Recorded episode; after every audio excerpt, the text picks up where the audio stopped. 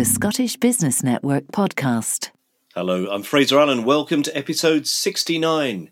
It has often been said that here in Scotland we underestimate just what a wonderful place this is to live and work in, particularly compared to many people looking on at us from overseas.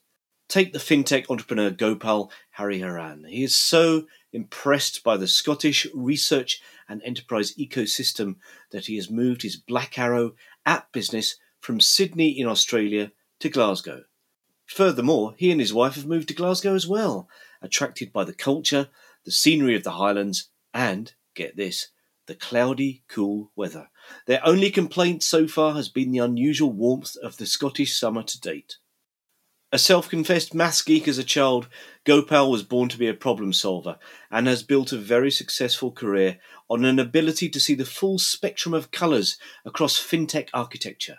He's a charming and thoughtful listen, and I thoroughly enjoyed the interview, which was recorded on the 20th of July 2021. If you enjoy this episode, why not subscribe to the series? Simply search for Scottish Business Network on Apple Music, Spotify, or the podcast platform of your choice. Good morning, Gopal. Welcome to the podcast. How are you and where are you speaking to us from today?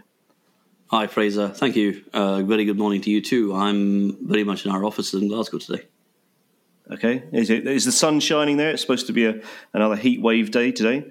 Unfortunately, yes. Um, I didn't sign up to this coming out of Sydney, coming from Sydney, so I must complain about it a little bit. I think you're, you're quite fond of the cooler weather, aren't you? We'll come to that later on. Now, in, in, the week that the UK drops many of the lockdown measures that we've been living under for the past 16 months, how has the pandemic crisis been for you, Gopal, both personally and in terms of business? Uh, shortest way to say it, it's been challenging, right? Uh, logistics is one side, trying to get a business going at, at, a time at a time when everything is like locked down or shut down, when you can't interact with people on a regular basis is definitely a pain in the ass, uh, for the sake of, like a better, better term. Um, but uh, what we've done is we've just chosen to anchor down and just uh, focus completely uh, and go hell for leather. Uh, which what, what, what it's done to us is uh, it's made us concentrate more on optimizing the time in terms of adapting our proposition to the UK market. And we've found a lot of people who've been able to collaborate with us the way we want to collaborate with the rest of the market as well. In the meantime, uh, come the pandemic. So there's, there's there's definitely some certain blessing in disguise kind of scenarios where people are a bit more available than they used to be pre-pandemic, so to speak. Now, I'd like to sort of go right back to the beginning because you, you, grew up in Australia. So, yeah. what was family life like for you, Gopal? And what, what did you dream of doing for a career during your, your school days?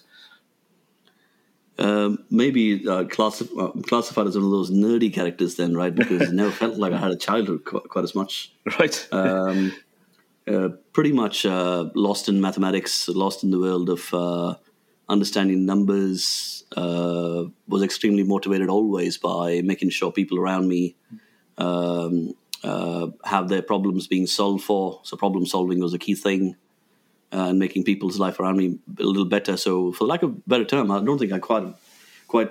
Uh, I think I matured really early in life, if, if right. I say it that way. But uh, growing up was very supportive in terms of friends and family, and um, and what Australia had to offer. Uh, plus, uh, traveling alongside when you're growing up has always been a great uh, diversification of cultural things as well. So it sounds like uh, the transition to a career in technology was was a very natural one in that case. And I wonder if you could talk us through some of the early jobs that you had at places such as Nine Network Australia and the Commonwealth Bank of Australia, and some of the lessons that you learnt along the way in the, the early days of your career. Well, one thing, one there's been one trait that's very common, which is uh, I still feel like I'm learning every day. Still, um, uh, it's it's never a done day as such. Uh, but one thing people have always said to me is uh, they take certain comfort in my ability to being able to tem- uh, think ten steps forwards, um, and actually putting it back in an understandable manner through metaphors uh, back back in, back into their, their lives. So it, it kind of correlates. Not purely from mathematician's world kind of thing. So It's more about how do you then turn that into real world speak. Um, so they kind of always relied upon my advantage to do that. Plus, I've learned a lot in terms of how do you interact with people, because it's always a two way story, right? So one is what you bring to the table. The other one is how you how you how other people come to the table to want to understand what you bring to bring to them as well. Absolutely, and uh, in 2007, you, you established a, a, consultancy called Enterprise Horizon. So, how did this come about? And did you always have an entrepreneurial streak? For some reason, I, have always seen myself as a lone wolf, um, and I'm not saying that in a bad way at all, uh, because uh, I felt the challenges that came through to my mind seemed to be different. I always wanted to carve a different way forward. And the best way to do that is probably to create a structure where you allow yourself to do it rather than be, be constrained by day to day structures. Because once you trial your own and you're successful in that, then you can roll that forward and say, guess what? I'm taking all the risk. Uh, you can engage with me as a risk taker uh, because risk taker is another another significant part part of my life. It has been, uh, and I think I've always been that way in terms of be it all parts of childhood that I can remember. I, I used to probably even make uh, make greeting cards and draw them up and sell them for a little bit of money, be it uh, twenty p or whatever, savvy and stuff like that. So I think I think I think had a streak for that. It was always there from the, the beginning. Then, so I mean, you undertook various roles uh, a, as a consultant, and by 2013, you were principal architect for advice, investments, and private wealth at BT Financial Group in Sydney. I'm quite intrigued as somebody who's never worked in, in any similar field to to get a feel for. I mean, what does a, a role such as that involve, Gopal? Um, it's all about diversification and being able to see the entire uh, gamut of colors. Um, I know that sounds a bit too uh, hardy fardy, but uh, to boil it down, uh, very several business units actually um, don't quite understand how money interrelates. There's something called a money trail, and the more and more I've matured in, in my life, in, in banking specifically, that I've understood something what a money trail brings to a bank, because there's different parts of a bank, and uh, when it comes to advice and investments in private wealth, it's all about towards the tail end of your your career or your tail end of your life. Mostly, what people do in terms of retirement or um, paying down debt or being able to look after your uh, lifetime goals or uh, put your kid through the best school possible and things like that. So it becomes more involved in terms of the planning process. And because naturally I've been a planner in that regard and working closely with financial planners, uh, I could bring insights into their lives that they didn't quite think about that way because most of the ventures I've had or most of the consulting roles I've had are very transformative.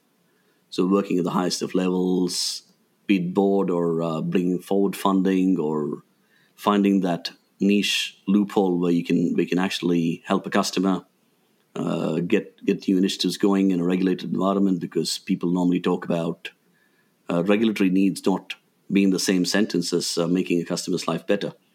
Uh, so since 2013, and um, in that role specifically, that's what I was able to do, which is how do you find opportunity in a calamity almost, which is uh, right. take the best of legislation and make customers' life better. That's that's really that's very interesting insight. And, and the the next big stage we came in 2017. So this is when you founded Black Arrow, which is ultimately what's brought you to Scotland. And you, you, are developing an app. So the, the app is currently working its way through regulatory clearance, which helps consumers manage their personal finances. So, how did the, the idea for the app and the business come about? Can you tell us more about how the app works and, and also how you see the business developing? Uh, Fraser, the way you framed your question was very smart, right? So, firstly, I need to give you, uh, give you, take my hat off to you in terms of thinking about the sequence that way, uh, because uh, everything I've talked to you about in terms of what happened in 2013, to your earlier question, and uh, the next one is very related because uh, when I said to you, how do you help a customer at the same time as making sure a uh, organization remains relevant and, and compliant?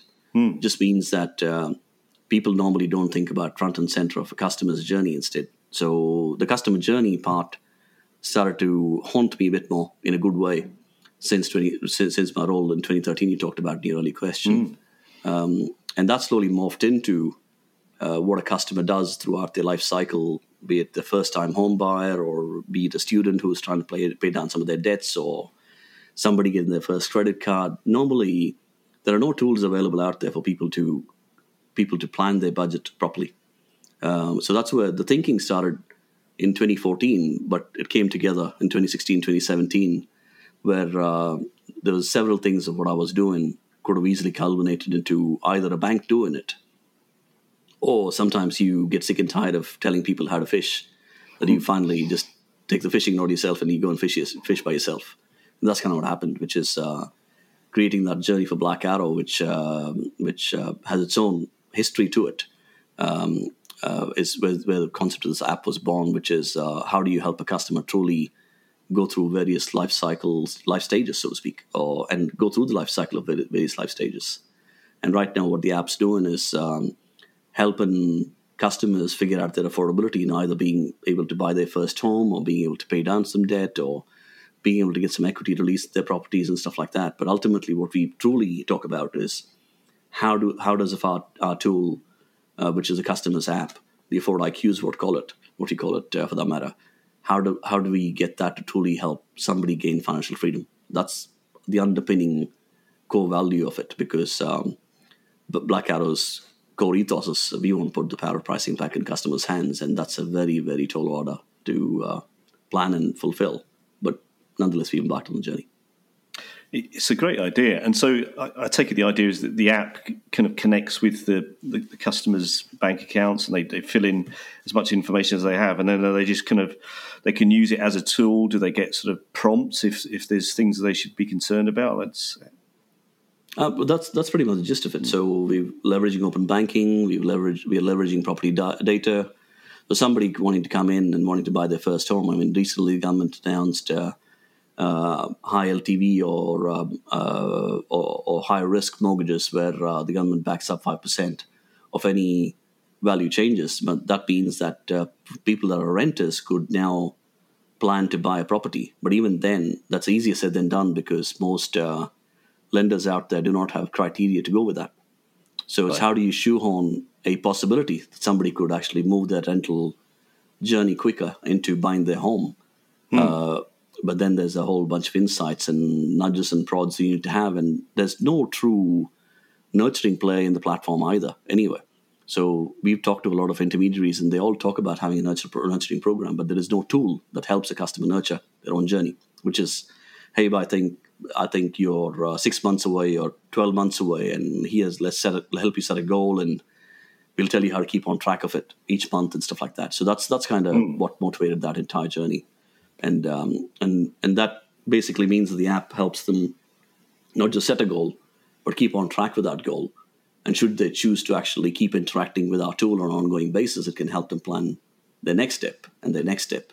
Maybe uh, maybe renovating their home that they bought four and a half years ago, or the next step is uh, is maybe putting their kids, kids through school, and therefore they might have to do some different kind of financial planning and stuff like that. And do you do you know roughly when when it might receive clearance and you might be able to actually launch the app? Uh, we're hoping for it to be all ready f- for an intermediary launch by November this year. we're right. working closely okay. with uh, one, of the, one, of the, UK's uh, largest leading uh, intermediary firms for that, for that matter. Great. Now we also got some crucial business, uh, sorry, building society partnerships going as well to make it happen. All right. Okay. Now, the big story from a, a, Scottish perspective is that in June of this year, you announced that you were relocating that, the entire Black Arrow business from Sydney to Glasgow. It'd be great if you could tell us the story of how and why this happened. It's it's a it's a tricky one to answer because um, uh, I've always known Australia is probably not the right place to run um, an international focus because um, it's a completely different planet, if not a different time zone, to be honest. Uh, it's disconnected far away from everything else. Where initially, even I, uh, if you ask the perception, of a lot of people, they'll tell you Australia is a great place for them to go visit. Uh, not necessarily it's a planet unto itself, and uh, it has its own its own way of uh, doing things, so to speak. And uh, but but but how no matter how connected it is, it's difficult to kind of run a truly international play from Australia. And some people have uh, been successful doing it. Maybe maybe I still haven't gotten out that uh, multi time zone management, although I've worked in global markets for a long time. But every single time I've traveled to UK, and I've specifically come to Scotland for that matter, since 2013, uh, always uh, coming through to Scotland just felt like I was being pushed into a more uh, akin to what my mind space would be kind of environment where yes there's the hustle and bustle of sydney and yes you can still have hustle and bustle in glasgow or edinburgh or anywhere in the uk but once you come here it starts to feel a bit different. So that's the entire piece that started to make us think a bit more around we need to move our um, headquarters somewhere. And why not to uk was the first question answered. And secondly why not do Scotland was more the, more the, more the preference because uh, of how I felt every single time I came to Scotland.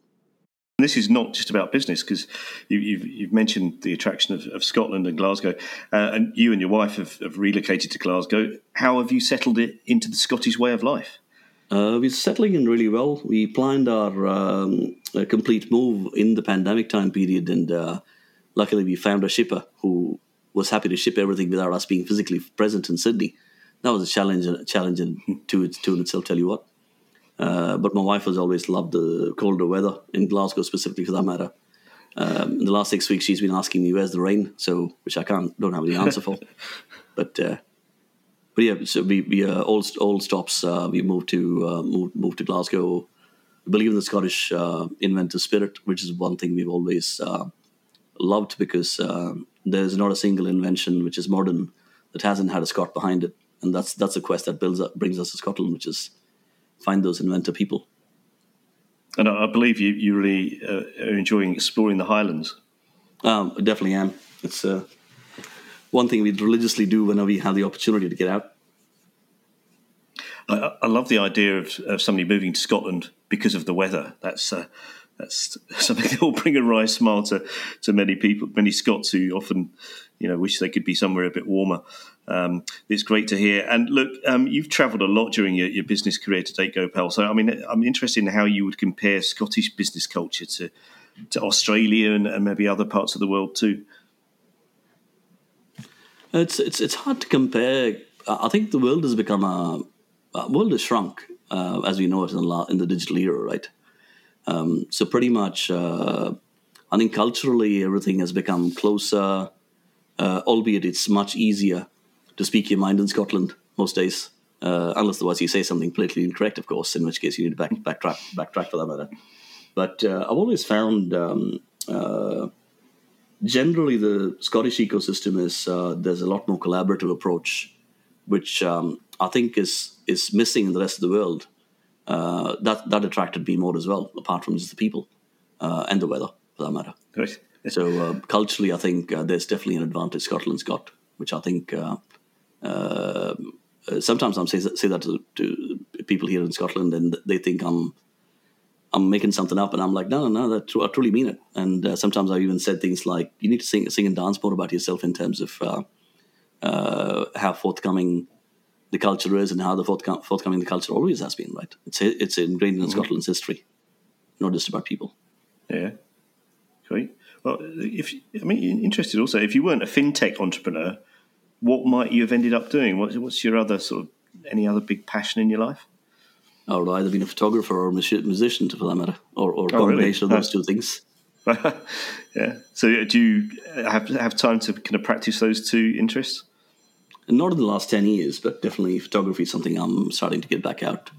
Uh, I mean, when you have the best of, best of landscapes like Scotland does, and especially when it's rainy and misty, you get a completely mm. different feel to it. So, apart from photography, when it comes to music, um, I've been inclined to take up take up the guitar again, or maybe get getting back to composing some of the music again, which I used to do almost about thirty years ago. So um, that's something I'll, I would always want to explore again. Um, ideally in, in, in, a world where you can travel and be a photographer and also be a musician, that'll be the best of all three worlds combined together, uh, trifecta.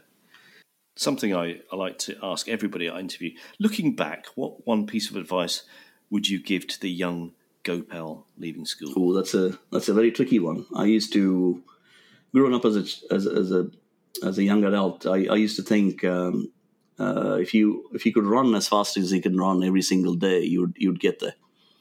But uh, looking back at it, I would probably now say life is a marathon, not a series of sprints. Sound advice, very sound advice. Now we're going to finish with, as we often do, with five quick questions. Are you ready? Go for it. What was the first record you bought? I think my uh, uh record I bought was probably a John Coltrane. Um, All right, wow. Record ages ago. I think that was uh, that was with Miles Davis actually. Well, that- that- that's a very classy first record to buy compared to, to most people, I must admit. Do you have a signature dish that you like to rustle up in the kitchen? These days, it's actually a homemade whole meal whole meal pizza done ground up. Wow, sounds good. What's your favourite place in Scotland? Uh, unquestionably, Glencoe. Ah, is that because of the kind of the misty ambience? Yeah, definitely. What do you miss about Australia? I think uh, I'll become a foodist uh, or, or a foodie, as you can call it, um, because my wife appreciates good food as well. So I think we've missed uh, good Asian food ever since we've come to Scotland. All right. And finally, who's your hero? Uh, I'm not trying to say this for the sake of saying it. My wife is my hero. She's a she's a rock in my life, and uh, she's always um, come up with uh, a way of looking at life that uh, is not easy at all, but she also makes it happen for me. So she's my hero, und- undoubtedly. Well, that is a lovely way to finish. Thank you so much, Gopal. It's been really interesting to hear from you. Good luck with the app. We're going to look look. Um, so good luck with the app. We're going to look forward with great interest to seeing how that develops. And uh, thanks for talking to us.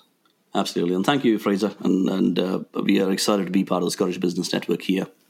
What an interesting guy Gopal is, and I'd say that anyone whose first ever record purchase is John Coltrane is definitely always going to be one to watch. Thanks for listening, and I'll be back again in two weeks. Do you need a communications expert to help you with your marketing, brand storytelling, or strategic content?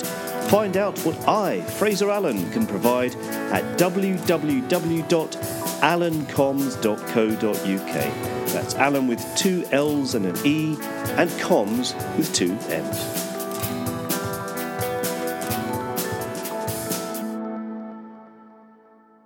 To find out more about the Scottish Business Network, simply visit sbn.scot.